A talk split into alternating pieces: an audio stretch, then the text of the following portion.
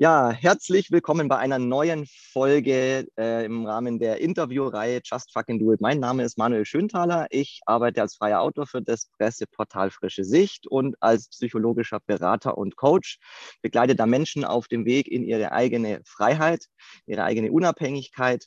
Und ich freue mich ganz besonders, dass ich heute die Frau Dr. Katzer bei mir begrüßen darf, um über cyberpsychologische Aspekte zu sprechen. Herzlich willkommen, Frau Dr. Katzer. Grüße Sie.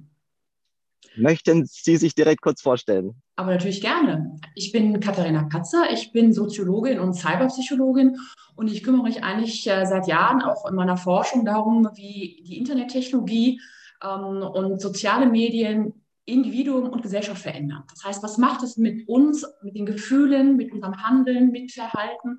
Was macht es mit kognitiven Prozessen? Wie verändert sich der Mensch an sich, also das Individuum? Was passiert mit Persönlichkeitsstrukturen? Wie entwickeln wir uns? Wie lernen wir?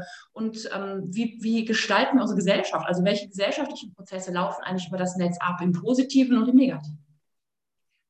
Ja, sehr schön. Und da war ja der Aufhänger, dass ich gerade mit ein paar Menschen spreche vor dem Hintergrund der aktuellen gesellschaftlichen Situation, wo sehr viel Entfremdung, sehr viel Spaltung zu beobachten ist, wo Kommunikation eingeschränkt wird auf unterschiedliche Art und Weise, sich vieles aufs Internet verlagert und damit natürlich auch Effekte, die bisher schon zu beobachten waren, einfach nochmal deutlich stärker sind. Wir hatten gerade im Vorgespräch auch schon ein bisschen drüber gesprochen, wie sich das auch auf Unternehmen auswirkt, die auf einmal sehr dezentral arbeiten und so weiter. Vielleicht haben wir da auch noch Gelegenheit, äh, drauf zu schauen. Mhm. Mir geht es darum, äh, den Menschen so ein bisschen einen Einblick zu geben, warum verhalten wir uns denn im Internet so, wie wir uns verhalten und warum unterscheidet sich das teilweise doch so sehr, gefühlt zumindest, von dem, wie wir uns verhalten würden, wenn wir einem Menschen gegenüberstehen, den wir sehen, hören, riechen, mhm. mit all unseren Sinnen wahrnehmen. Mhm.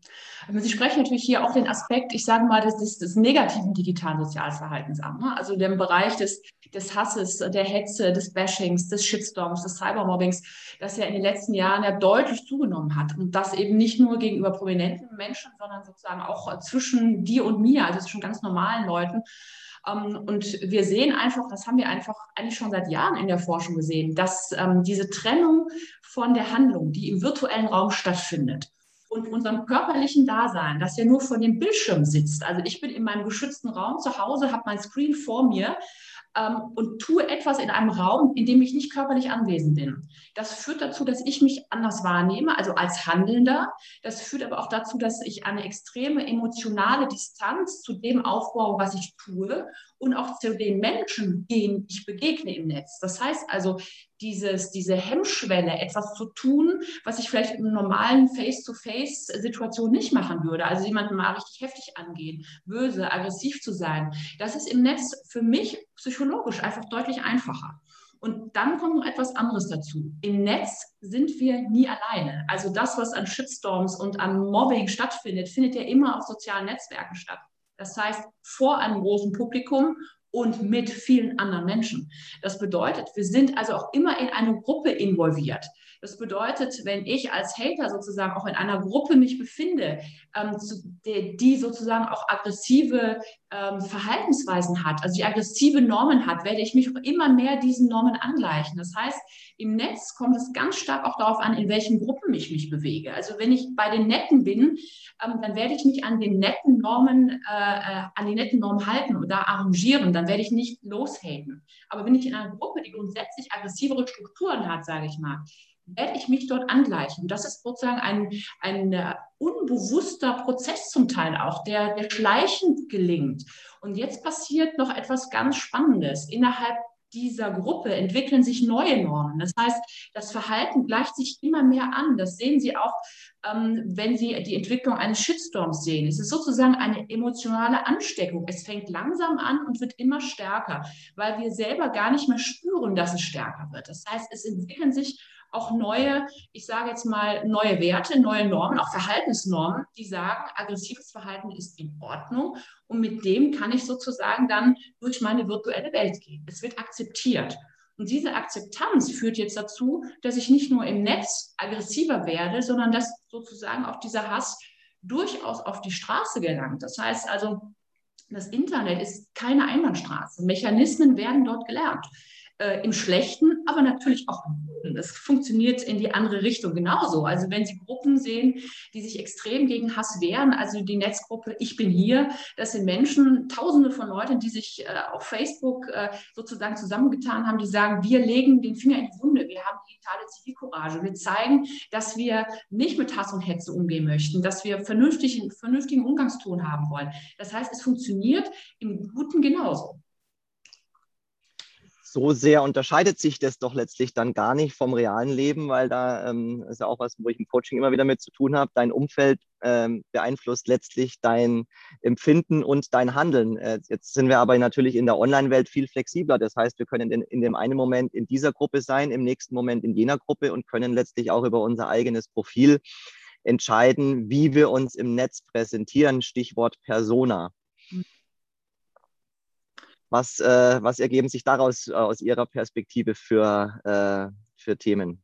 Also man muss ja eines sehen. Es, äh, seitdem wir diese Internettechnologie haben oder die Möglichkeiten von Facebook, Instagram, TikTok und Co., haben wir zum ersten Mal die Möglichkeit, uns als Person ins Netz einzubringen vor einem großen Publikum, aber natürlich auch verschiedene Personen anzunehmen, auch verschiedene äh, Züge von uns zu zeigen. Und wir können natürlich auch aufgrund dessen, dass wir unsere, unsere wahres Ich ja verschleiern können hinter einem, hinter einem Synonym oder Pseudonym, sage ich jetzt mal, als ganz verschiedene Personen auftreten. Das konnten wir natürlich im wirklichen Leben nicht. Ich meine, im Alltag müssen wir uns eine Maske aufziehen. Meine, jetzt haben wir Corona, haben wir natürlich eine Maske, aber das ist ja nicht das Normale. Also im Alltag erkennen wir uns als Person so, wie wir sind.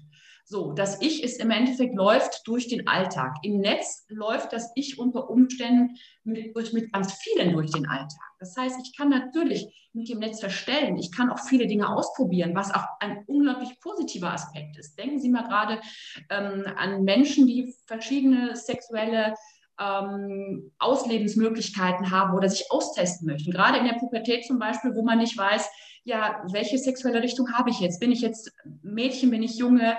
Ähm, denken Sie an den Bereich der Bisexualität, der Homosexualität. Das sind Dinge, die vorher eher verschleiert wurden, weil es nicht akzeptiert wurde. Im Netz kann ich natürlich hinter einem Pseudonym auch zu diesen Leuten Kontakt aufnehmen, von denen ich glaube, die sind ähnlich wie ich. Das heißt, ich kann schneller in eine Gruppe finden, zu der ich im normalen alltäglichen Leben nicht finden würde, weil die sich einfach nicht bei mir befinden in meiner richtigen ähm, Real Life. Das heißt, im Netz habe ich die Chance, auf Menschen zu treffen, die auch ähnliche Probleme haben wie ich. Das heißt, die Austauschmöglichkeiten hier sind viel stärker, auch daran zu wachsen sozusagen, auch sich auszutauschen und für sich die Persönlichkeit zu entwickeln. Das ist natürlich ein ganz wichtiger Aspekt, ein positiver Aspekt. Der andere Aspekt ist natürlich auch der, dass man sich natürlich unter dem Pseudonym und hinter anderen, ich sage mal, auch verstecken kann. Und durch die Vielheit natürlich sehr stark auch schnell, ich sage mal, einem Kontextkollaps unterliegen, weil wir die Vielheit der Personen, die wir ausdrücken, ähm, überhaupt nicht mehr, das schaffen wir überhaupt nicht mehr. Wir können es eben in der Vielfalt nicht mehr für uns vereinen. Und das kann schon sein, dass man selber dann auch überhaupt nicht mehr weiß, ja, wer bin ich denn jetzt eigentlich wirklich? Also in welche Richtung muss ich mich denn jetzt entwickeln? Das heißt, es kann tatsächlich zu einer Zerstückelung auch führen. Das kann auch dazu führen, dass wir ich sage mal, auch mehr digitale Ängste bekommen bezüglich, wer bin ich denn? Wie soll ich wirklich sein? Das hat auch etwas damit zu tun, dass wir im Netz natürlich auch vielfältige Optionen treffen, auch auf vielfältige äh, Dinge, wie man sein könnte, welche Berufswünsche man hätte, ähm, wie man sein möchte. Und diese Vielheit, also diese Optionsmöglichkeiten, die auf der anderen Seite auf der einen Seite toll sind, können aber auf der anderen Seite dazu führen, dass wir uns nicht mehr entscheiden können. Das heißt, dass wir im Endeffekt ein Problem mit der Vielheit haben, die im Netz besteht. Also diese, dieses Risiko, denke ich, besteht durchaus.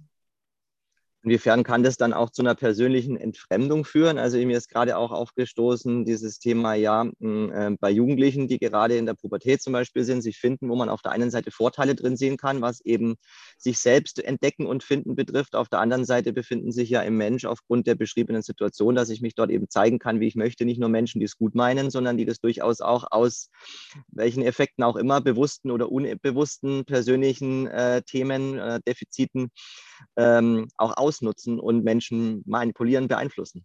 Richtig. Also ein ganz großes Feld ist natürlich auch ähm, das Vertrauensaufbau im Netz. Das heißt also, äh, gerade wenn Sie Jugendliche ansprechen, das gilt aber für Erwachsene auch. Das heißt, im Netz müssen wir ja eigentlich sozusagen demjenigen, also wir müssen dem vertrauen, was wir dort vorfinden. Das heißt, und jetzt gibt es natürlich psychologische Mechanismen, die dazu führen, dass wir jemandem stark vertrauen oder weniger vertrauen. Wir wissen aus der Forschung, dass wenn wir im Netz auf eine Person treffen oder die uns in einem sozialen Netzwerk anspricht, äh, über die wir gefühlt viel wissen, die uns viel von sich erzählt, also viel Persönliches, die vielleicht auch noch Fotos schickt, die können aber auch fake sein. Aber allein die Tatsache, dass ich das Gefühl habe, ich weiß viel über eine Person, dann gebe ich ihr viel Vertrauen. So, und das ist natürlich die Gefahr, dass man dann auch Mensch, von Menschen manipuliert wird, die es eben nicht einem meinen, die entweder Geld von einem haben wollen. Oder denken Sie mal an den Bereich des Cyber-Groomings bei Kindern äh, und Jugendlichen, dass gerade eben ähm, pädosexuelle Täter versuchen, gerade Pubertierende oder auch oder Kinder eben unter 14 eben über diese Schiene, ähm, ich bin dein Freund, du kannst mir vertrauen, ich weiß, beim Aufwachsen hast du Probleme und mit den Eltern willst du nicht drüber reden, aber mit mir kannst du darüber sprechen, dass sie über diese psychologischen Mechanismen im Endeffekt diesen Vertrauen zu Kindern erschleichen und das eigentlich für ihre Zwecke ausnutzen. Und diese Gefahr, ich glaube, der, der, diesen Gefahren müssen wir uns, müssen uns mehr bewusst machen. Das heißt, müssen Kinder und Jugendliche mehr darüber lernen, aber auch wir Erwachsene,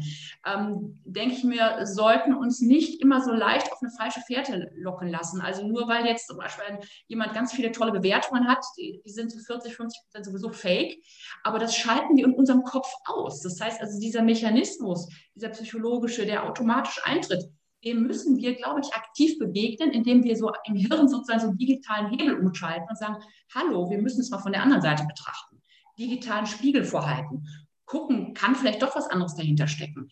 Also diese, auch so ein bisschen unsere Bequemlichkeit, sage ich jetzt mal, ablegen, weil alles, was digital ist, macht ja nicht nur Spaß, sondern es ist ja auch, äh, es erleichtert ja auch vieles im Alltag. Es macht vieles einfacher. Ich google mal eben was nach oder ich drücke mal eben auf den Knopf oder gucke mir mal die Likes an, dann wird es schon irgendwo stimmen.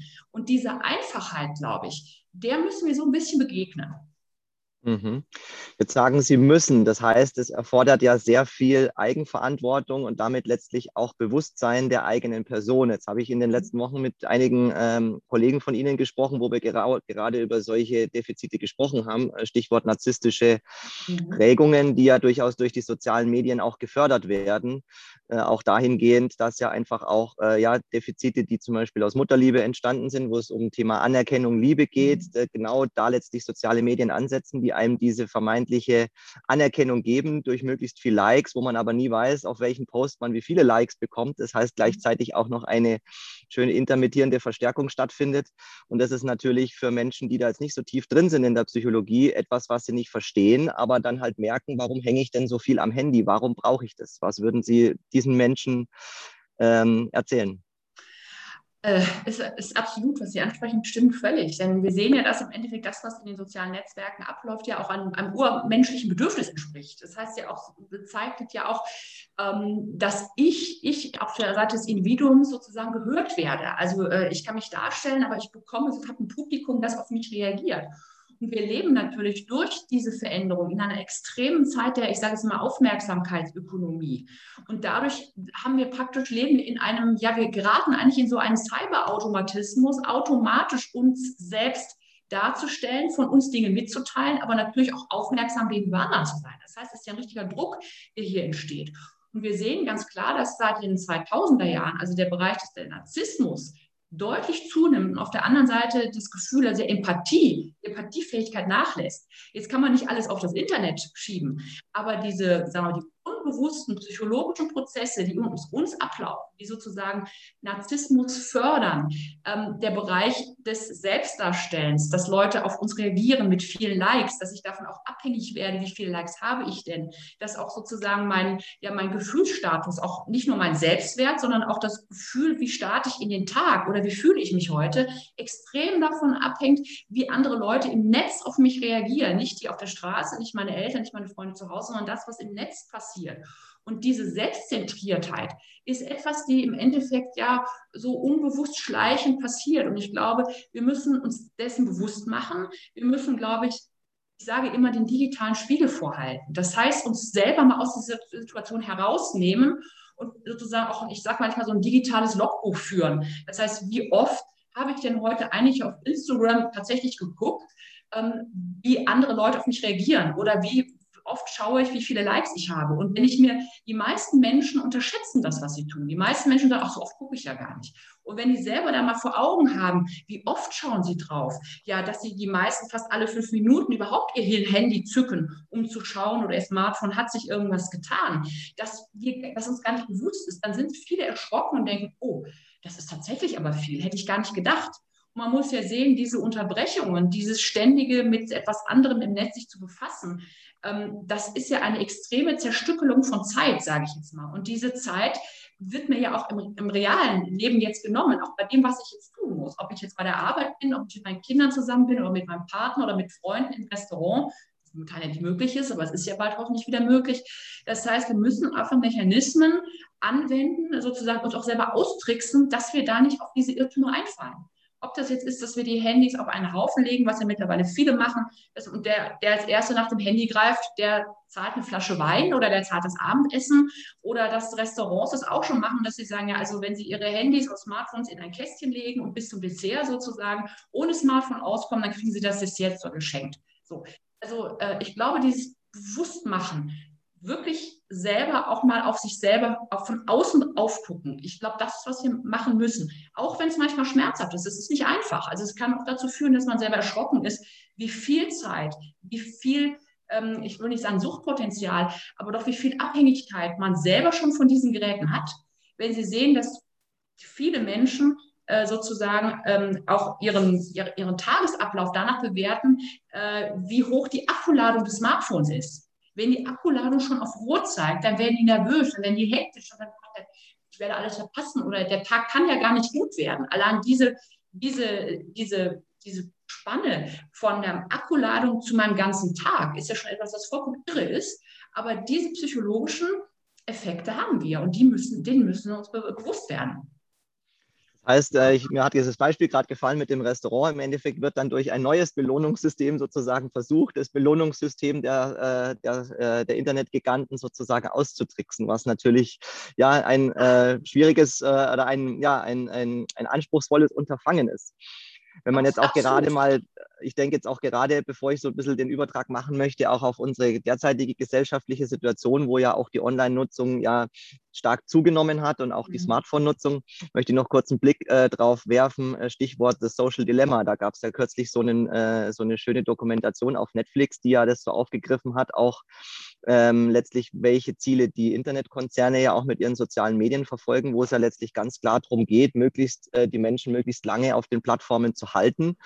Äh, das heißt, denen geht es ja nicht darum, äh, uns jetzt was Gutes zu tun, auch wenn das scheinbar ja letztlich das ist, was wir daraus bekommen, sondern denen geht es ja darum, möglichst äh, viel Werbezeit denjenigen äh, anbieten zu können, die dafür bezahlen. Was hat das für Effekte auf uns als mhm. Nutzer?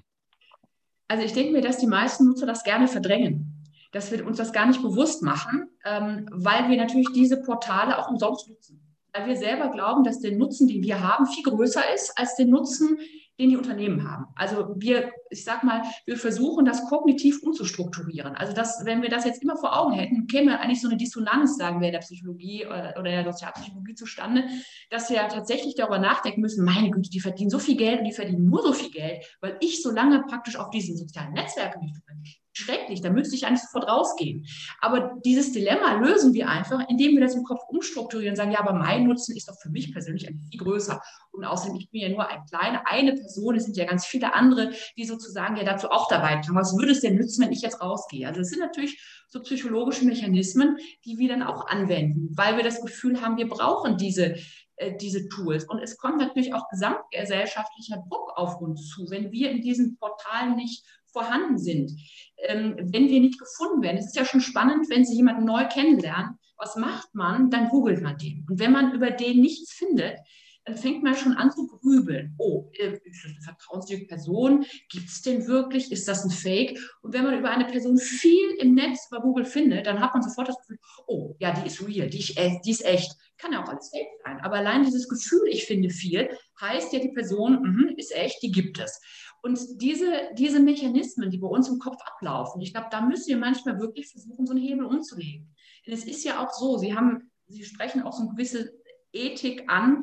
Ähm, es wird ja auch sozusagen über die sozialen Medien werden ja auch, äh, wird ja auch eine gewisse, wenn Emotionen verbreitet sein. Und wir sind, befinden uns in der Corona-Pandemie und die wird sehr stark mit Ängsten gespielt. Also wenn Sie mal schauen, wie viele positive Meldungen eigentlich kommen, sind das eigentlich die wenigsten. Es sind eigentlich immer eher die negativen, die, die, die Katastrophennachrichten, die natürlich auch ganz oben im Feed stehen, die natürlich auch deshalb oben stehen, weil wir Menschen natürlich auch so strukturiert sind, dass wir natürlich auch nach, nach negativen Dingen suchen, weil wenn wir etwas Negatives finden, dann können wir uns schützen. Das ist so ein Schutzmechanismus. Wenn wir aber jetzt sozusagen einmal bei Google etwas eingegeben haben, was katastrophisierend wirkt, dann werden wir nur noch solche Nachrichten bekommen. Das heißt, wir werden ja, der, der Algorithmus lernt ja im Endeffekt auch das, was wir eigentlich suchen, was wir wollen. Und wir werden überhaupt kein Ende finden. Wir kommen eigentlich aus dieser Spirale gar nicht mehr raus. Das heißt im Endeffekt, nur weil wir mal einmal nach einer Katastrophe gesucht haben, Corona, sind wir jetzt im Endeffekt in einer Bubble, die uns nur mit diesen Katastrophenmeldungen sozusagen beschreibt. Und dann muss man natürlich auch die Frage stellen, wir kennen die Effekte, dass einfach die Ängste, die wir in sozialen Netzwerken präsentiert bekommen, oder die Emotionen, dass sie sich auf uns übertragen. Das ist einfach ein Chamäleon-Effekt. Das heißt, wenn wir im Netz lustige, tolle Videos sehen äh, und ständig mit diesem Bescheid werden, ähm, dann finden wir uns auch, fühlen wir uns auch wohler. Dann lachen wir mehr, dann strahlen wir, dann fühlen wir uns gut. Werden wir aber ständig mit negativen Messages bombardiert, umso schlechter werden wir uns fühlen und umso mehr werden wir sozusagen auch äh, dieses, äh, dieses Gefühl haben des Kontrollverlustes. Das heißt, dass ich die Situation nicht mehr äh, äh sozusagen im Griff habe. Und ich glaube, hier haben natürlich die sozialen Medien auch eine gewisse Aufgabe, aber auch die äh, generell die Medien, dass man versucht, bestimmte Dinge vielleicht auch mal anders darzustellen. Also es muss ja nicht heißen, nur weil wir jetzt eine Inzidenz von 65 haben, ist das jetzt wahnsinnig schlecht und noch viel. Im Gegensatz zu vor ein paar Wochen ist das eine super gute Zahl. Also man kann Dinge auch einfach mal anders positiv umformulieren und das löst, sagen wir mal, den Menschen eine andere Emotion aus. Also das ist schon auch ein spannender Aspekt. Wie würden Sie sich das erklären, wenn wir das gerade auch so ein bisschen auch nehmen, um so ein bisschen in die Richtung zu gehen, was wir gerade eben so für Effekte sehen? Äh, wie würden Sie das erklären, dass dennoch dann eher die negativen äh, Sensationsnachrichten zu finden sind und weniger von den positiven Entwicklungen? Hat das auch was mit Klickzahlen in Bezug auf Medien zu tun, die ja letztlich auch daran interessiert sind und sich daran messen inzwischen, wie gut sie auf den sozialen Medien ankommen? Also selbst Printmedien, die bisher sich über eine Auflagenzahl und Abonnenten irgendwie irgendwo definiert haben, die ja heute auch viel abhängiger sind letztlich von ihrer Online-Präsenz. Das heißt, es darum geht, wie weit bin ich irgendwo vorne, mhm. wie hoch spielt mich der Algorithmus. Absolut. Also wir wissen ja schon seit Jahrzehnten aus der Forschung, dass Sex und Horror und Angst Cells also dass Meldungen, die mit Sexualität, mit Angst, mit Horror und Katastrophe zu tun haben, dass das äh, äh, Themen sind, die sozusagen die Verkaufszahlen in die Höhe schießen lassen. Das hat einerseits was damit zu tun, dass wir als Mensch dieses Urbedürfnis haben, uns zu schützen, sozusagen mit unserem Steinzeitgehirn noch so ein bisschen durch die Internetwelt laufen und dann sozusagen, wenn wir eine Katastrophenmeldung sehen, extrem fokussiert sind, weil das Gefühl haben, oh, wir müssen uns schützen, was kann ich da tun? Und dann läuft natürlich so ein Mechanismus in Gang, ich suche noch mehr, ich möchte mehr darüber erfahren. Und dann komme ich sozusagen in diesen, sozusagen auch in so eine Spirale des Doom-Scrollings, was wir momentan ja haben, dass wir immer mehr nach, nach negativen Nachrichten suchen, ähm, dass wir aus dieser Spirale auch gar nicht mehr herauskommen. Ähm, es ist ganz klar, etwas, es hängt auch damit zusammen, dass wir natürlich jetzt heutzutage eine Häppchenstruktur, eine, eine Twitter-Struktur im, im Netz haben. Dadurch, dass wir natürlich über eine Informationsflut verfügen, die wir ja gar nicht aufnehmen können. Also wir selber, zeigt die Forschung, lesen ja nur noch 10 bis 15 Prozent dessen, was wir online finden. Also wir googeln so viel und tatsächlich lesen wir nur noch einen ganz geringen Teil davon. Und dann müssen wir natürlich auch neue kognitive Strategien entwickeln, um damit klarzukommen. Also was machen wir? Wir scannen nur noch ab. Wir suchen bestimmte Keywords ähm, und wir versuchen natürlich uns auch an bestimmten Dingen zu orientieren. Und das sind nun mal auch Emotionen. Und Emotionen sind zum einen Angst, die extrem uns sozusagen auch anregt, nach etwas zu suchen oder das anzugucken, weil diese Schutzfunktion hochkommt. Und deshalb hat es schon auch etwas damit zu tun, dass eben gerade durch Angst und durch Horror, Katastrophenmeldungen eben viele Menschen sozusagen diese Meldung sich angucken und auch nach mehr suchen. Also äh, man könnte natürlich jetzt sagen, es gibt äh, ähm, von bestimmten Zeitungen, ich nicht mehr welche genau es macht. Einmal im Monat macht eine bestimmte Zeitung oder Magazin, macht auf seiner Seite nur positive Meldungen. Also es geht nur um positive Dinge. Es geht, die sagen sozusagen, ja, das, was ihr vielleicht nicht wisst, es gibt auch positive Meldungen. Über die berichten wir jetzt heute.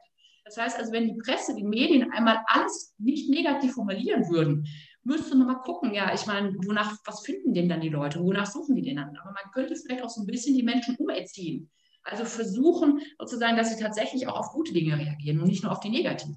Ist schwierig, weil es im Endeffekt unserem menschlichen Urbedürfnis nicht entspricht, aber ist zum Beispiel auch eine Möglichkeit, sozusagen eine Trend vielleicht auch ein bisschen umzukehren und sozusagen auch die, die Medien vielleicht und die sozialen Medien eine, eine andere Verantwortung zu bringen.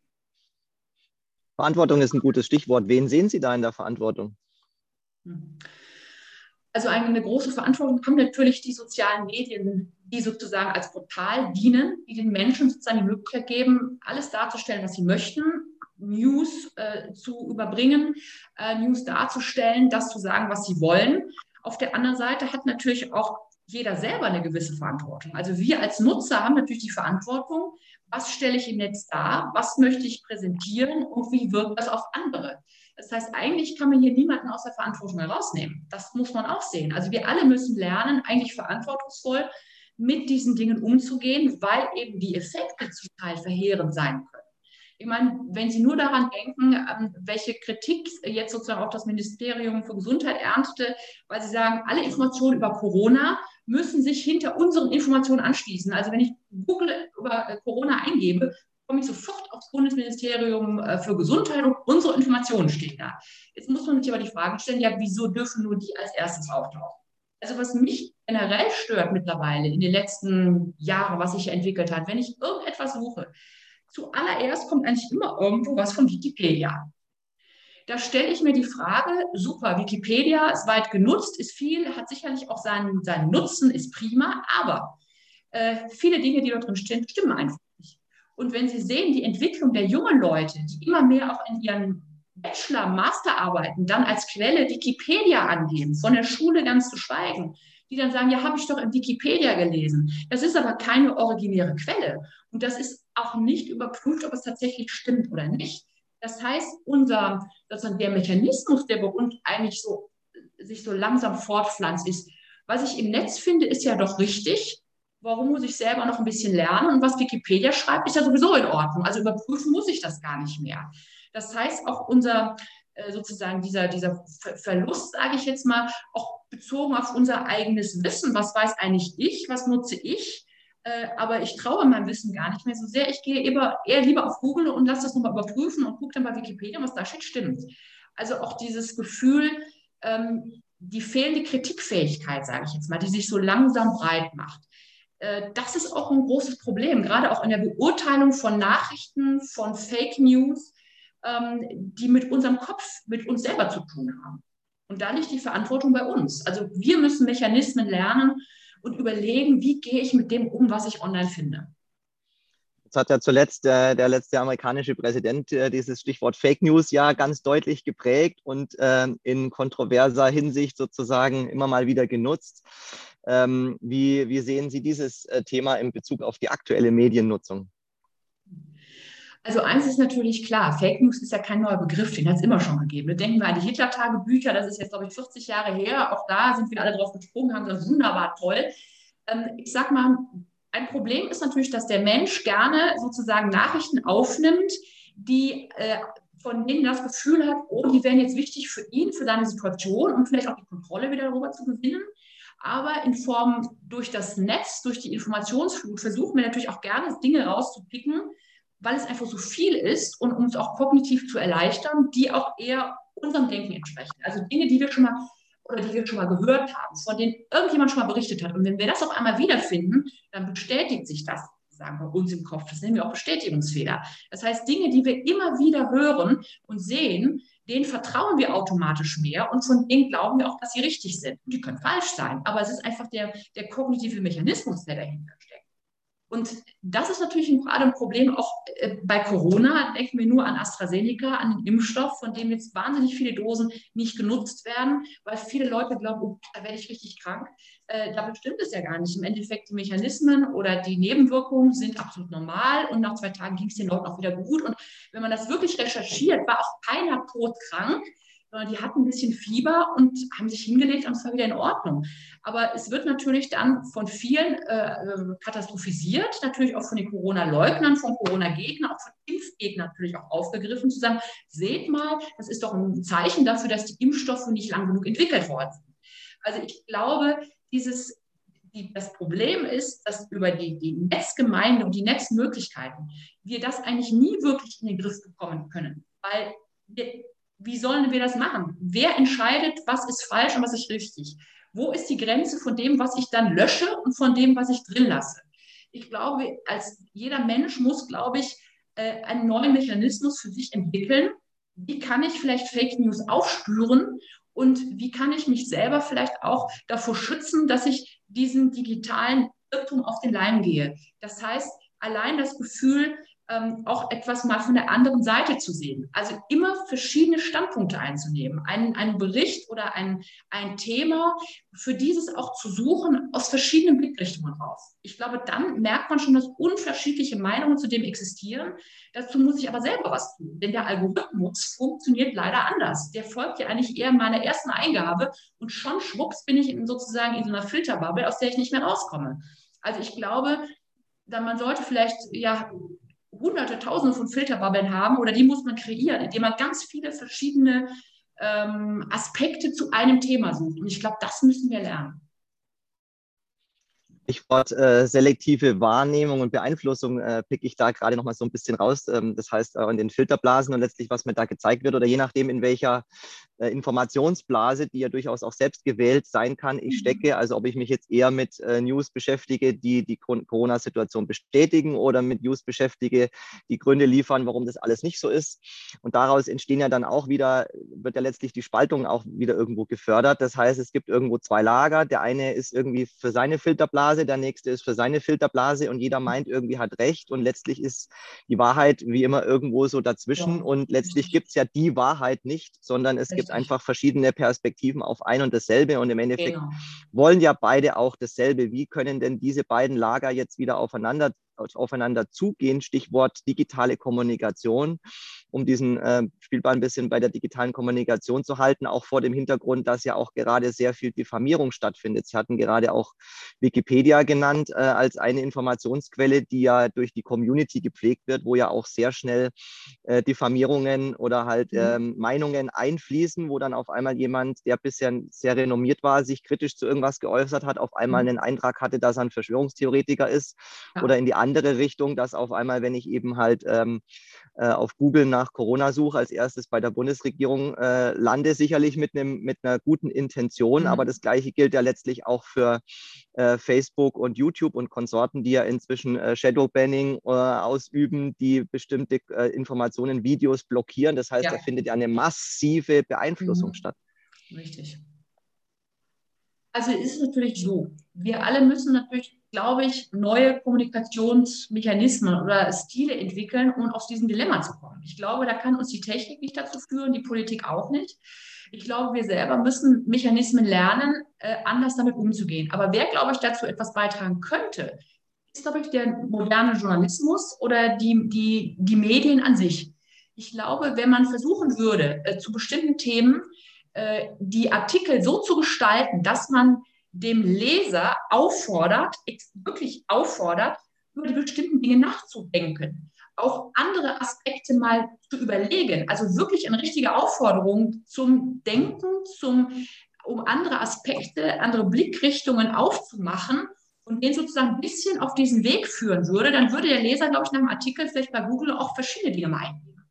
Also ich glaube, wir könnten da so ein Wegweiser sein, um auch zu zeigen, Leute, lies nicht nur das, und wenn es so 10 Prozent dessen sind, was du sowieso nur von uns liest, aber lies nicht nur das, was ich hier schreibe, sondern guck auch mal in andere Richtungen. Ich glaube, das wäre etwas, was der Journalismus tun könnte was wir ja jetzt auch nicht sehen. Ich meine, früher hatten wir die, die Zeitung mit den großen Lettern, die immer extrem und, und hart und, und äh, wilde Schlagzeilen hatte. Die hat sie auch heute noch, aber das bestimmt ja immer mehr auch das Netz. Das heißt also, dieses, diese Meinungsbildung, sage ich mal, wird sehr, äh, sehr populistisch betrieben. Und ich glaube, man könnte sicherlich die Medien an sich sich mal überlegen, wenn sie nur einen Tag machen oder vielleicht eine Woche mal überlegen, dass sie Medien und ihre Titel anders aufbereiten. Ich glaube, das wäre eine ganz coole Geschichte. Wäre ein Experiment, aber ich glaube, das wäre gut. Was würden Sie da vorschlagen für eine, für eine andere Aufbereitung? Also ich bin ja selber jetzt als freier Autor ja. für ein unabhängiges Presseportal tätig und gerade jetzt im Rahmen dieser Interviewreihe liegt mir ganz besonders viel dran, verschiedene Perspektiven, verschiedene Experten ja. aus verschiedenen Blickwinkeln zu zeigen.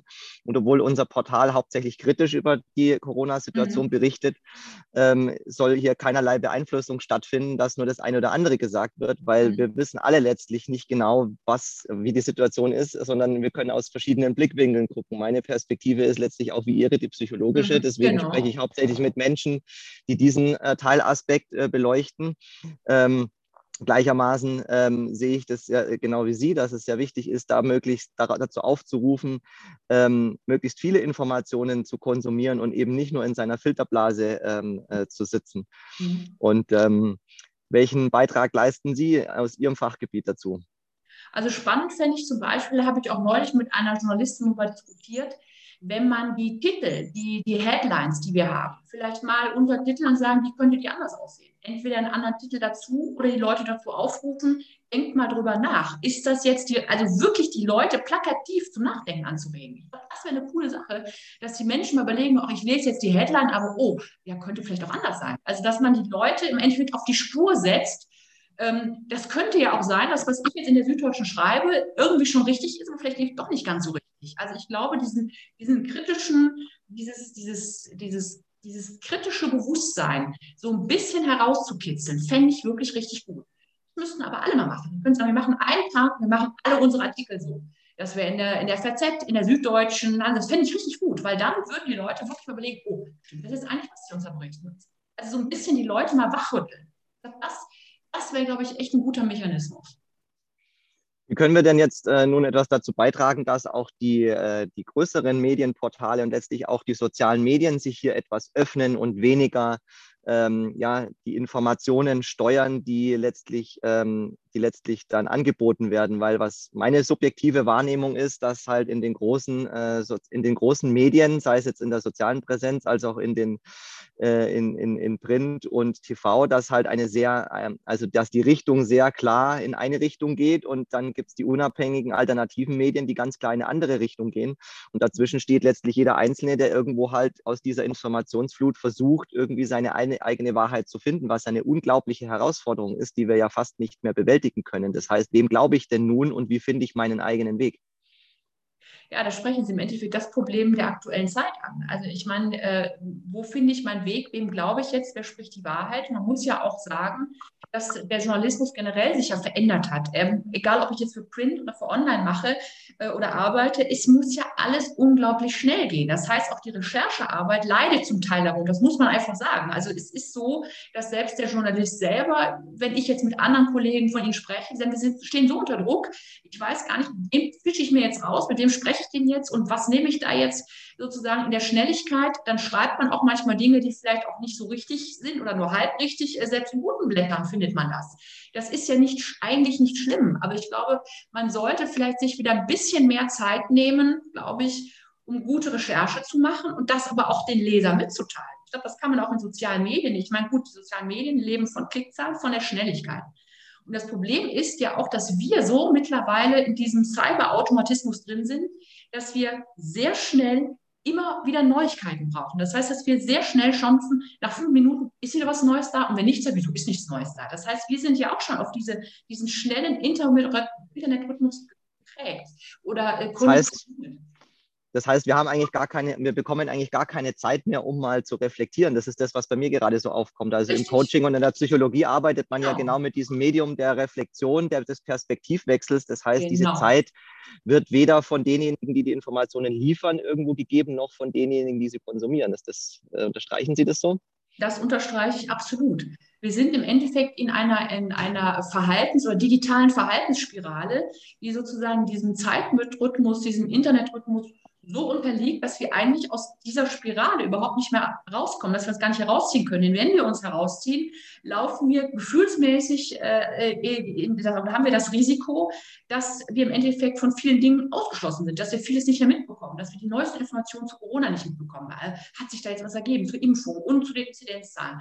Das heißt, wir sind ja schon so darauf äh, sozusagen äh, konditioniert, immer nach dem Neuesten zu suchen. Und ich glaube, diese, was wir am Anfang gehofft haben, im ersten Lockdown, dass so ein bisschen diese Langsamkeit wieder einzieht, dass man sagt, ähm, sich zurückzuziehen, wieder zu überlegen, sich rauszunehmen aus Situationen, auch darüber nachzudenken äh, und sich zum Denken Zeit zu nehmen. Das ist ja heute auch überhaupt nicht mehr so. Es muss alles schnell gehen, alles jetzt innerhalb von fünf Minuten muss die Mail beantwortet werden, da müssen Sie schon eine Lösung parat haben.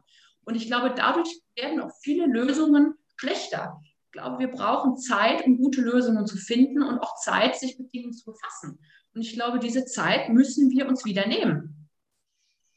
Ich möchte mal eine provokante These in den Raum stellen, die mir gerade aufgekommen ist. Ich sitze ja jetzt hier äh, auf der Insel Madeira an einem wunderschönen Ufer und äh, wäre ich jetzt mit Ihnen nicht zu diesem Thema im Gespräch und wäre ich jetzt völlig disconnected von der Online-Welt, dann wüsste ich wahrscheinlich gar nichts von der aktuellen weltpolitischen und gesundheitlichen Lage mit dem Coronavirus. Mhm. Könnte es denn, äh, könnte es denn sein, dass, das, dass diese Angst oder dass dieses ganze Thema letztlich auch medial extrem ähm, ja, geschürt wird und dadurch letztlich zu letztlich durch die äh, durch diese digitalen Phänomene, die wir jetzt besprochen hatten in den letzten 45 Minuten, letztlich auf, äh, also sich aufbauschen zu etwas, was vielleicht gar nicht so, äh, so viel Angst machen müsste, wie es vielleicht derzeit tut? Hm. Also was ganz sicherlich so ist, dass über die digitalen Medien, über die Vielfalt der Informationen, die auf uns hineinrauschen, auch aus allen Weltteilen. Also wir hören ja, egal aus welchem Viertel der Welt, wo wir vielleicht noch nie gewesen sind, erfahren wir Informationen in Echtzeit, in Sekundenschnelle. Und das führt natürlich dazu, äh, dass wir uns auch über diese Dinge Gedanken machen wollen. Also wir haben diese Informationen und dann überlegen wir die, wie kann ich die einordnen? Wenn ich natürlich viel weniger Informationen bekomme, muss ich auch weniger einordnen, muss ich mich auch weniger gedanklich damit befassen. Und ich sage jetzt mal, je mehr negative Nachrichten ich bekomme, umso stärker wiegt natürlich das Negative bei mir in meinem Bewusstsein. Also umso stärker muss ich mich gedanklich mit diesen Negativen auseinandersetzen. Umso stärker wird es für mich auch zu einer Katastrophe und zu einem Gefühl ähm, des Kontrollverlustes. Also wir Menschen wollen ja unsere Situation eigentlich unter Kontrolle haben. Wir müssen unser Leben im Griff haben, wir wollen eine gewisse Struktur und wenn dieses auf einmal wegbricht, dann äh, haben wir ein Gefühl, wir können selber nichts mehr beeinflussen. Und äh, wenn wir jetzt viele negative Nachrichten hören, dann wird dieses Gefühl umso stärker. Und das Verrückte ist aber jetzt, um diese Kontrolle wieder zu erlangen, suchen wir umso mehr Informationen, also bekommen umso mehr negative Nachrichten. Und das ist sozusagen, das schürt sozusagen immer weiter dieses Gefühl. Und wir kommen aus diesem Dilemma nicht mehr heraus. Das heißt, es ist schon so, dass die, der Konsum der digitalen Medien, auch dieses ständigen, immer äh, On-Seins, also des Smartphones, das wir ständig in der Tasche oder am Körper tragen, wo wir auch immer spüren, wenn etwas vibriert, dass das uns nicht gut tut. Also es ist schon so, dass wir psychologisch dadurch in eine ganz andere Situation geraten und wir uns selber überlegen müssen, wie können wir vielleicht aus dieser Situation für uns rauskommen? Wie ziehen wir uns da raus? Wie kann es uns da besser gehen? Ist ja schön, Teil weg, jetzt kommt gleich wieder, ne?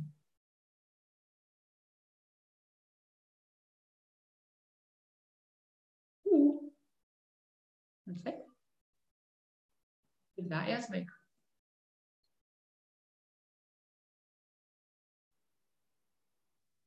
Kommt bestimmt gleich wieder.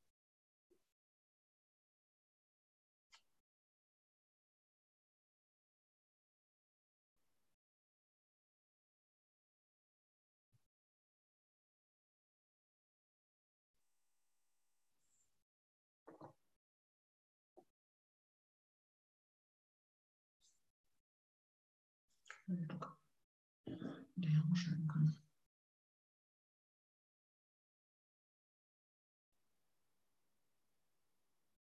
Jetzt mal zum Meeting. Oder?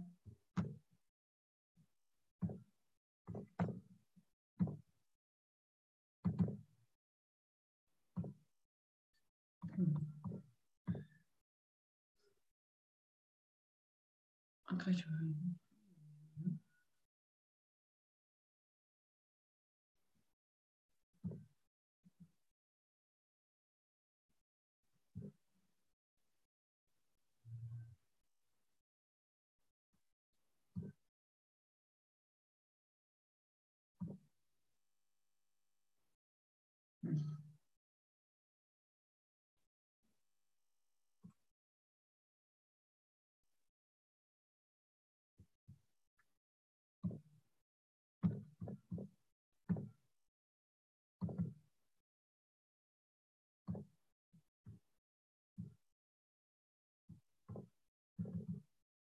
Warte, ich gleich mal neun.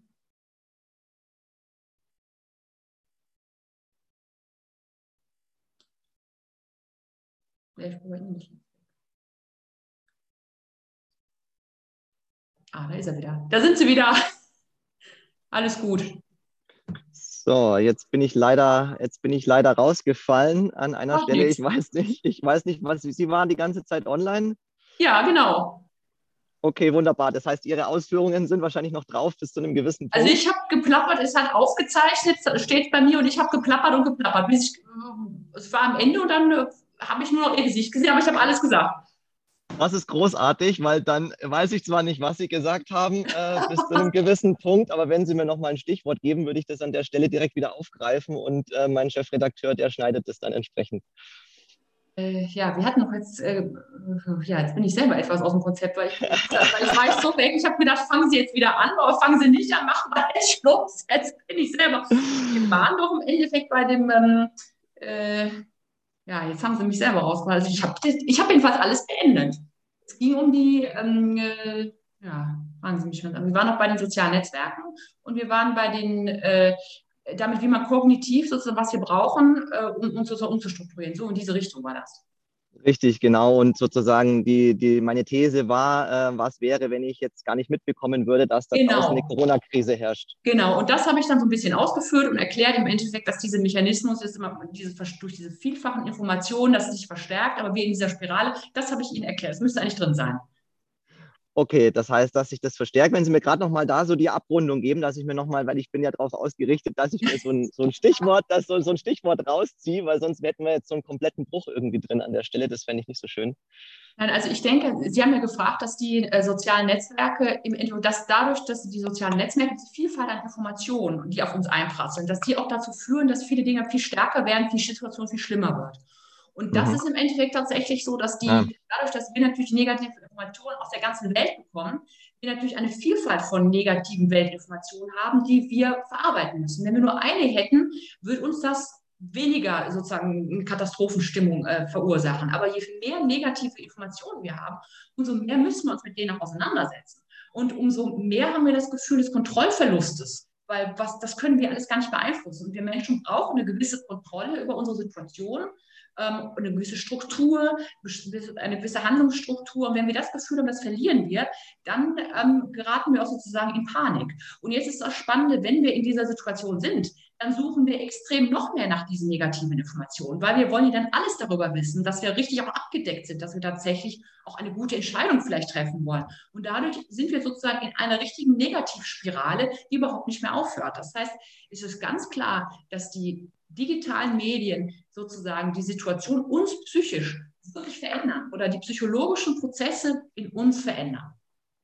Genau, jetzt habe ich auch mein Stichwort wieder gefunden, das ich dazu hatte. Ähm, diese äh, permanente Suche, so wie im Positiven, wenn ich jetzt quasi in den sozialen Medien immer auf der Suche nach Anerkennung bin und das quasi immer weiter bediene, immer wieder auf der Suche nach neuen Klicks bin, um Bestätigung zu bekommen, Stichwort intermittierende Verstärker, mhm. könnte so ein Effekt nicht jetzt hier auch genau im Negativen wirken, im Sinne von, ich suche immer irgendwo wieder nach der Bestätigung für meine These oder vielleicht auch für etwas, dass es anders sein könnte, weiß aber nie, wann ich es finde oder ob ich es finde und verliere mich dadurch letztlich in so einer Suchtspirale tatsächlich. Absolut, absolut. Momentan haben wir ja auch sozusagen dieses Beispiel, dass wir uns in, negativ, in einer negativen Suche sozusagen verlieren. Dass immer mehr Menschen sozusagen gerade in der Corona-Pandemie versuchen, sich immer mehr negative Nachrichten zu suchen und kein Ende finden. Das hat natürlich auch damit etwas zu tun, dass der Algorithmus uns natürlich Millionen von Möglichkeiten äh, auswirft und es gibt ja kein automatisches Stoppzeichen. Das heißt, wir können immer weiter scrollen, immer weiter scrollen und müssen selber ein Stoppzeichen setzen. Und wir selber werden das schwerlich finden können, weil wir das Gefühl haben, je mehr Informationen wir haben, umso besser können wir eine Entscheidung treffen. Psychologisch haben wir im Endeffekt ausgeblendet, dass je mehr Informationen ich habe, aber nachher im Endeffekt eine Fülle habe, die ich gar nicht mehr bewerten kann. Das heißt, ich bin im Endeffekt überlastet mit diesen Informationen. Also diese, diese Gefahr, die besteht absolut. Und im Endeffekt entsteht dann schon eine Art ja, eine, eine, eine Spirale, die sozusagen schon in eine Art Sucht gerät, weil wir gerade in der Situation wie jetzt, in der Krisenzeiten, Corona-Pandemie, wir wollen ja wissen, wie, wie lange dauert das noch? Wann ändern sich die Zeiten? Wann wird es endlich wieder besser? So, und dieses Gefühl des, des Nirvanas, also des Nicht-Endenseins, führt auch dazu, dass wir auch die Suche nicht beenden wollen oder psychologisch auch gar nicht können. Und dann geraten wir natürlich schon in Gefahr, äh, entweder in diesen negativen Spule zu geraten, nur noch negative Dinge wahrzunehmen und sozusagen uns psychisch da auch sehr damit zu belasten und sozusagen auch, äh, dass auch Angststörungen deutlich zunehmen, auch die psychische Belastung. Das sehen wir gerade jetzt in der Zeit nicht nur bei Kindern und Jugendlichen, sondern auch bei Erwachsenen, dass sie extreme Zunahme von psychischer Belastung wir hier sehen. Auch sozusagen die, die Suche nach Hilfe, nach psychologischer Betreuung ist extrem stark, auch nach der Betreuung, die online stattfindet. Das heißt also, die Menschen lechzen danach, äh, gibt mir Hilfe oder gibt mir ein Zeichen, wann sich die Situation wieder bessert, wann ist ein Licht am Ende des Tunnels. Und da denke ich, ist natürlich das Soziale oder die, sind die sozialen Medien schon ein gewisser Treiber, die uns sozusagen, weil sie auf unsere Bedürfnisse reagieren, sozusagen uns auch in diese Suchtspirale führen können. Mhm. Und das ist ja letztlich eine, eine riesengroße Fall, wenn man so will. Also ich denke da wirklich tatsächlich an die Spielsucht, was ja wirklich eine der mhm. äh, Suchterkrankungen ist, die ja am, am schwersten äh, zu behandeln ist, weil derjenige ja immer darauf wartet, so beim nächsten Mal gewinne ich. Und das ist hier oh. für mich so ein bisschen so, ich warte letztlich auf diese Erlösung, weiß aber nicht genau, wie sie aussieht, suche immer wieder nach äh, Hinweisen, Informationen, die mir diese Erlösung bringen. Und wenn mir jemand sagt, hey, du bist da auf dem Holzweg, hör mal auf und äh, schalt mal dein Internet aus, und genieß die Zeit, wo du bist, dann wehre ich mich dagegen, weil ich sage, nee, nee, das kann ich nicht, weil ich, ich hoffe, dass ich an der, e an der nächsten Ecke die Befreiung finde. Genau. Das ist eine fatale, ist eine fatale Entwicklung ist tatsächlich eine fatale Entwicklung. Es ist wirklich diese, diese Endlossuche, diese Endlosspirale, in die ich gerate, äh, um nach einer Lösung äh, zu suchen und sozusagen auch wieder Kontrolle über meine Situation, das Gefühl der Kontrolle zu erlangen. Und das ist wirklich eine echt problematische Lage momentan. Da möchte ich jetzt den Übertrag machen, ähm, äh, um am Ende unseres, unseres Gesprächs auch ein bisschen Lösungsmöglichkeiten nochmal aufzuzeigen, die ja definitiv äh, in der Kommunikation liegen und zwar auch in der, in der direkten Kommunikation, mhm. die zwar gerade durch sehr viele Auflagen äh, erschwert wird, wo es teilweise auch drastische Eingriffe gibt in Freiheitsrechte, in Persönlichkeitsrechte. Das heißt, man sieht immer wieder auch Berichte, wo auf einmal äh, Polizei in äh, privaten Wohnungen steht, wo zwei Menschen sich zum Kochen getroffen haben und so weiter, was man sich ja bis vor, also vor, eine, vor kurzer Zeit noch gar nicht vorstellen konnte. Ähm, gleichzeitig ist es ja aber auch genau das, was uns letztlich helfen kann, hier wieder in die persönliche, in den persönlichen Austausch zu gehen, weil ich erinnere mich an das Gespräch mit Dr. Hüter, wo es auch genau darum geht. Letztlich ist ja das, was uns die Evolution auch geschenkt hat, unser Gehirn, sprich die Lernfähigkeit, Erfahrungen zusammen auszutauschen, in Kommunikation zu gehen, Menschen auch äh, zu erleben, wirklich im Gegenüber und die Menschen auch zu sehen, was im Moment ja tatsächlich auch durch die Gesichtsmaske mhm. erschwert wird. Ich denke da mhm. zuletzt an äh, meine Reise hier auf die Insel im Flieger, äh, wo natürlich auch alle dann mit Maske sitzen müssen, kaum Kommunikation stattfindet und jeder eigentlich irgendwo in sein digitales Medium vertieft ist. Was kann es da für Möglichkeiten geben aus Ihrer Sicht? Hm. Also ganz klar ist natürlich, dass wir als soziales Wesen den sozialen Kontakt, den menschlichen Austausch, also spüren, fühlen, riechen benötigen. Das sehen Sie gerade auch in Studien bei Kindern und Jugendlichen, bei denen gefragt wurde, ja, wie hat sich das denn in der Corona-Lage entwickelt, die eure Bedeutung oder der Bezug zu euren Freundschaften? Und das Spannende ist, dass sie gesagt haben, ja, wir verlieren das Vertrauen in unsere Freundschaft. Da stellt man sich ja die Frage, die Freunde sind ja nicht weg, aber sie sind einfach nur momentan digital zu erreichen oder gar nicht zu erreichen. Und da sieht man, dass dieses menschliche, physische extrem wichtig ist. Auf der anderen Seite haben wir natürlich momentan keine andere Möglichkeit, als digital miteinander uns auszutauschen. Und was man auf jeden Fall sehen kann, ist, dass eine Kommunikation, die in zweier Form stattfindet, so, wie wir jetzt kommunizieren, deutlich besser ist und deutlich ähm, mehr zu einem guten Austausch führt und auch zu einem Gefühl, äh, wir hören uns wirklich zu und da ist vielleicht ein bisschen Nähe da, als wenn wir jetzt ein Gespräch hätten, wo eine dritte, vierte, fünfte oder sechste Person dabei ist. Das heißt, dieses Gefühl, auf einmal sind vier Leute da auf diesem Screen. Das bedeutet, man fühlt sich auch von vier Leuten irgendwie beobachtet, weil die sehe ich ja auch. Ich kann es ja auch ausschalten, dass ich nur den sehe, mit dem ich spreche aber das Gefühl ist, noch andere anwesend. Ich kann mich nicht nur auf die eine Person konzentrieren, denn die Konzentration vor dem Screen ist sowieso extrem schwierig, weil ich mich ja sehe, ich auch möglichst auf mich konzentriere und gucke, wie komme ich rüber, was kann ich richtig sagen. Dann gucke ich auf Sie, wie kommen Sie rüber, wie reagieren Sie. Da muss ich extrem gucken, weil ich sehe Ihre Körperhaltung nicht. Ich sehe nur das Gesicht, die Augen, gucken die mal weg oder gucken runter oder lachen Sie. Das heißt, diese, dieses Kommunikationsmedium äh, bei Videokonferenz oder Videoschalte ist schon, sowieso schon schwierig für uns. Und wir sehen, gerade auch in der psychologischen Beratung, dass dann aber die 1 zu 1 Kommunikation doch deutlich besser ist als eine große Gruppenkommunikation, sage ich jetzt mal. Das hat auch was mhm. äh, damit und mit unserem psychischen Empfinden, mit der psychischen Überlastung zu tun, der Situation, der Wahrnehmung, die wir einfach jetzt stemmen müssen, wenn wir vor dem Screen sitzen. Also das ist ein Punkt. Also auch sozusagen mit Kindern und Jugendlichen nicht in der Menge reden, sondern tatsächlich, man nimmt die sich mal einzeln vor. Also das sehen wir jetzt zum Beispiel auch gerade in Schulen, wenn Digitalunterricht läuft. Wir haben einige Lehrer, die machen tatsächlich Online-Unterricht, die streamen das, die machen ihren normalen Unterricht, die Kinder können es gucken. Ja? So, aber es ist natürlich der direkte Austausch ist nicht vorhanden. Aber was man sieht, wenn Lehrer sozusagen den Schülern anbieten, auch praktisch eine bestimmte Sprechstunde, einen bestimmten Zeitrahmen, wo sie in einer Zweierkommunikation sind. Das läuft deutlich besser, als wenn die sagen, wir haben jetzt eine Gruppe von unseren 15, 20 Mann und jeder kann mal was sagen und eine Frage stellen. Da bleiben viele auf der Strecke.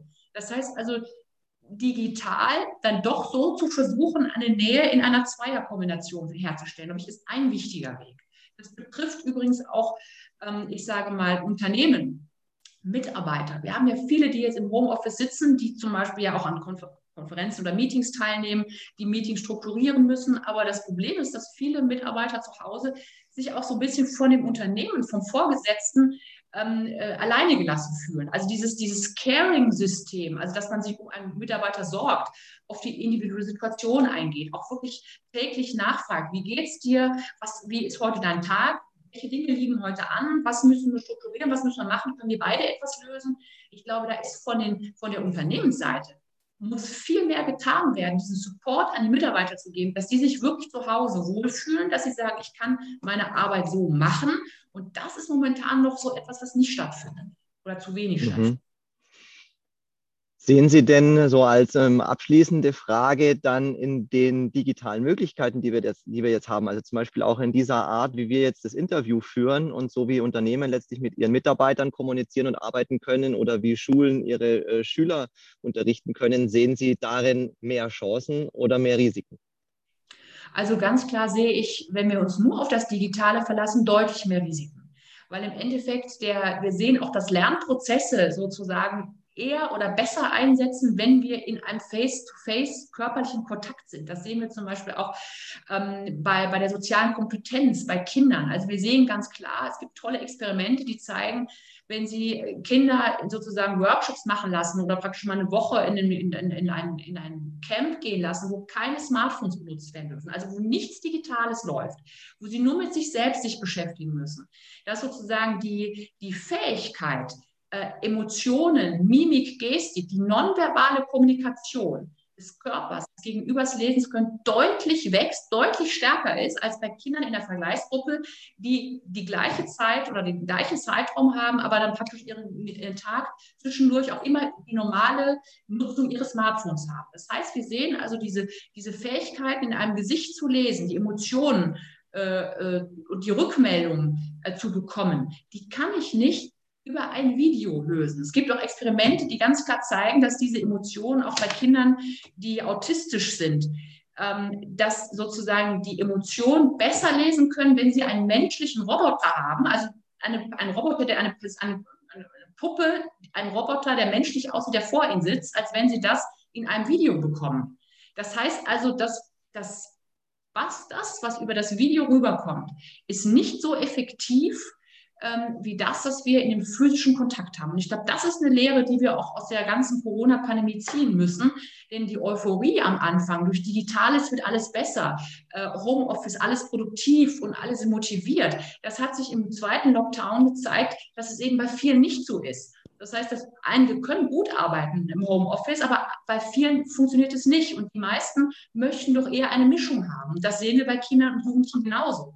Das heißt, ich glaube, auf Präsenz werden wir nie im Leben verzichten können. Also äh, das Digitale kann ergänzen, aber den Menschen nicht ersetzen. Ich glaube, die Mischung, die ist äh, wichtig. Frau Dr. Katzer, ich glaube, wir haben einen richtig schönen Rundumschlag gemacht. Ich habe nebenbei auch mal so ein bisschen auf, auf, die Notizen geguckt, weil wir ja im Vorfeld schon sehr viele Themen gesammelt hatten. Und wir sind wirklich intuitiv äh, da richtig schön durch, äh, durch, durchgeschippert. Hat mir richtig gut gefallen. Ich gebe am Schluss immer meinen Gästen, wenn es passt, und das äh, Gefühl habe ich gerade so die Möglichkeit, noch so ein, äh, so ein Schlussplädoyer mitzugeben. Was wäre denn das, was Sie Menschen jetzt mitgeben möchten, die unser Video bis an diese Stelle geschaut haben, die jetzt sich fragen, ja, und was kann ich denn jetzt tun? Mhm. Also ich glaube, wir sollten ganz stark darauf setzen, dass wir eben nicht vom, vom, vom Netz bestimmt sind, sondern dass wir wirklich ein, ein menschbestimmtes Netz äh, arrangieren, dass wir das kreieren, dass wir das Digitale nutzen für positive Dinge, dass wir aber niemals vergessen sollten, dass das Digitale den Menschen eben nicht ersetzen kann. Es kann nur eine Ergänzung sein. Und ich glaube, wenn wir äh, Mechanismen entwickeln, richtig bewusst damit umzugehen, dann können wir eben die ganzen positiven Seiten nutzen. Aber das hängt, glaube ich, von uns selber ab.